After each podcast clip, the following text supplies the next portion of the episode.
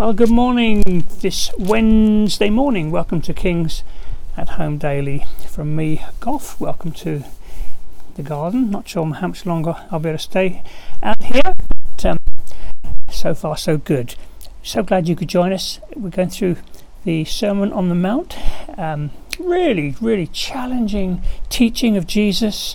Um, really going in the opposite direction to popular thinking especially for us today, it's radical, radical teaching about what it means to be a follower of Jesus. And um, uh, we've we've we were looking yesterday at uh, the, the, "Thou shalt not murder," but I say to you, if if we're angry with a brother or sister, um, whatever. Um, we were talking about rushing to reconcile, the importance of our hearts. It, it, matters for us as followers of Jesus. We want to be like Him. We want to be the salt and light that we're called to be. Well, this morning we we move on. We're in verse 27 of chapter 5, and uh, let's just pray as we come to the scriptures this morning.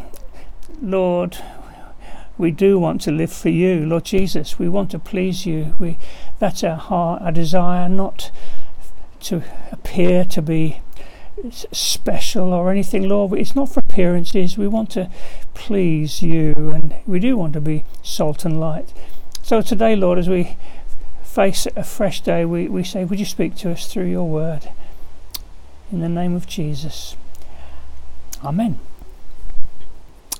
Okay, here we go. Verse 27. You have heard that it was said, you shall not commit adultery. But I tell you, anyone who looks at a woman lustfully has already committed adultery with her in his heart. If your right eye causes you to stumble, gouge it out and throw it away. It's better for you to lose one part of your body than for your whole body to be thrown into hell. And if your right hand causes you to stumble, cut it off and throw it away. It's better for you to lose one part of your body than for your whole body to go into hell. wow. It's strange to think. Some people say, I don't like the Old Testament, I just like the New Testament. It's all about love. Jesus is all about love. Goodness me, these are the words of Jesus. So what what's what's she saying here? Well, we're making a point uh, earlier in the week that what Jesus is looking for is not just an outward righteousness, ticking boxes. Yes, I've done this. I haven't done that. And it's not outward. It's an inward thing. It's it, it, it's it, a renewal of our heart. That's what Jeremiah prophesied all those years. God sp- spoke through Jeremiah. I will give them a new heart, a heart after me. And of course, that's what we need more than anything a heart after the Lord Jesus. And we want to please Him. So, what about this command about adultery? Of course, in our culture, um, opinions going the other direction. Adultery, well, there might be good reasons for, for adultery if you just if caught up in love for someone and which just goes to show how differently these words are being used uh, in the culture around us um, uh, compared to how we would view them as Christians. Love, for instance, love is uh, in our culture. It's it's an emotion and it justifies just about anything. If if I feel a deep emotion for someone, it justifies anything. Similarly, if I don't feel the emotion of love for my husband or wife, we'll come on to divorce a bit later on. If I don't feel that emotion, then fine, that's the end of, of the marriage. So, love in our culture is a self centered, emotional deal that has to do with my feelings and fulfillment. Whereas in the Bible, love is something that has to do. Well, there's different kinds of love, of course. You know that. I'm sure. Three words for love in um, uh, in Greek. There's um, eros, erotic eros, which is uh, yeah, that's uh, desire, um, um, sort of very human um, love and so on. Um, so eros, phileo, uh, Philadelphia, brotherly love, phileo, and then of course agape or agapeo, um, and that is the sacrificial love. Because in English we've got the problem that there's just one word. Um, so in the culture, when people say love, they're thinking of eros, mainly erotic love, um, uh, pleasure, pleasurable love, and so on.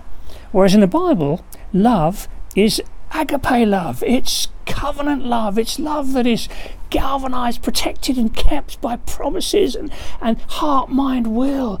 So even if our emotions flit around, which they do, yet it, love, true love, is protected by covenant, by promises, and and there's a, that wonderful possibility to to, uh, to to go through the ups and downs of life, and still be in a in a in a covenant love relationship with um, a wife or those around us. So so love has changed its meaning, and and and, and, and similarly, so has marriage. So marriage used to be thought of, considered to be a a, a, a, a framework that a man and a woman would enter into that would uh, be the basis for a secure family. That's what even in our in our, in the secular culture 50 years ago that's how marriage was viewed. It was coming together to provide a framework for family. And people might say something like we're staying together for the sake of the children which it's it, that's not a great thing to say, but it expresses something of that understanding of marriage as a framework for security um, uh, for a family. Whereas today, marriage is about my fulfillment it's about me finding the perfect partner who who's perfect uh, in the way that they that, that they look and are, but also perfect in the way that they make me feel. And the moment that changes, then the marriage is over. So marriage has become self-centered. Love has become self become self-centered. But that's not the way that Jesus understands these things, and it's not the way that we should understand these things as Christians. So let me speed on quickly here. So, adultery. I tell you, anyone who looks at a woman lustfully has already committed adultery in, in, in, in, with her in his heart. Goodness me, our culture is is just set on grabbing people's attention through erotic images and, and so on and so forth. It's, it's, it's, it's everywhere. So, how do we handle this? Okay, verse 29. If your eye causes you to, right eye causes you to stumble, gouge it out and throw it away. Are we to literally do that? Well, some have. I mean, Origen, second century church father, he castrated himself so he might not trip up here that's not what's being said here. I mean, to state the obvious, if, if you cause your right eye, if you gouge your right eye out, you you've still got your left eye. So that's not going to solve it. What he's saying is take drastic action. Sin matters. That's what Jesus is saying. Take drastic action. For us in our day, in our culture, sin still matters. Take drastic action. If Facebook is causing you to stumble, come off Facebook. If social media is causing you to stumble, come off social media. Let me be really radical. If some of your viewing on TV is causing you to stumble, get rid of it. Get rid of the the internet, the TV, if it's going to keep you pure you're probably saying, Goff, you're being totally unreasonable now. How on earth can anyone live without television and internet? Well, it, it depends how seriously you take sin.